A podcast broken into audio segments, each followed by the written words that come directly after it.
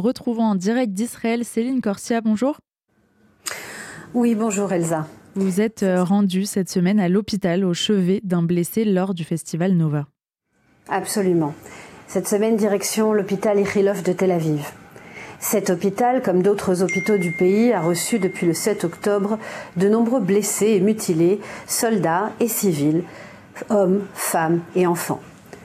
Alors, comme le tissu associatif israélien a très vite pris le relais, de nombreuses associations se sont aussitôt mises au travail, rendant visite et entourant les blessés, leur apportant soutien et réconfort. J'en ai rencontré une ce matin, l'association Simchale Chaim menée par Ariel et ses bénévoles, qui sont venus rendre visite à Nati, gravement blessée pendant le festival Nova. J'arrive dans le département de rééducation de l'hôpital, où sont encore hospitalisés de nombreux blessés. L'atmosphère est lourde. Certains prient, d'autres s'essaient à quelques pas, encore fébriles.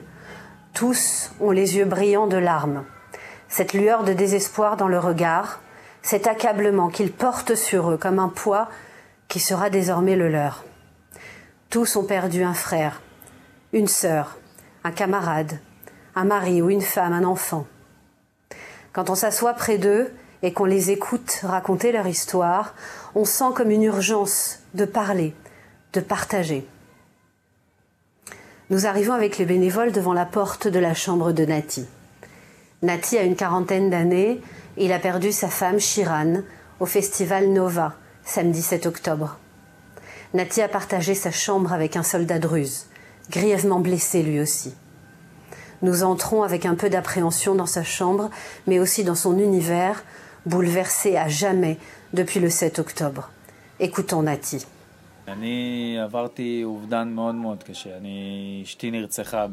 Je vis ce deuil de manière très très difficile. Ma femme a été assassinée lors de la fête Harim. J'ai trois enfants. Ilaï, mon grand, Ori, la cadette, Emma et la Benjamine. Ils sont désormais orphelins. C'est très très dur de surmonter ce choc terrible. En vérité, nous pleurons beaucoup. Personnellement, je pleure beaucoup. Elle me manque énormément. Je suis très mélancolique. C'est une perte très très difficile à surmonter. Le pays connaît un sérieux traumatisme. Ce qui s'est passé, en vérité, est un échec cuisant. On ne nous a pas protégés. Le pays ne nous a pas protégés. Nous, on, on a juste été danser à une fête, ils savaient. Se passer quelque chose deux heures et demie avant. En deux heures et demie, on peut faire beaucoup de choses. Et le gouvernement ne l'a pas fait. Le gouvernement ne nous a pas protégés. Et voilà le résultat. Et donc, le pays est totalement traumatisé à cause de l'irresponsabilité de certains. S'ils avaient été responsables, ils auraient évité cela. On ne serait pas arrivé à ça. Je suis encore hospitalisé. Ça fait quatre mois que je suis à l'hôpital. Pendant le premier mois, j'ai été de service en service. J'en suis à mon quatrième la rééducation. Je me trouve en ce moment. Cela fait trois mois que je suis dans ce service. Je dois encore y rester un mois et demi jusqu'à ce qu'ils m'enlèvent les broches. Quand ils m'enlèveront les broches, je devrais encore me faire opérer du genou et faire une rééducation du genou. En tout, je passerai plusieurs mois à l'hôpital et j'espère traverser cela le plus vite et le mieux possible.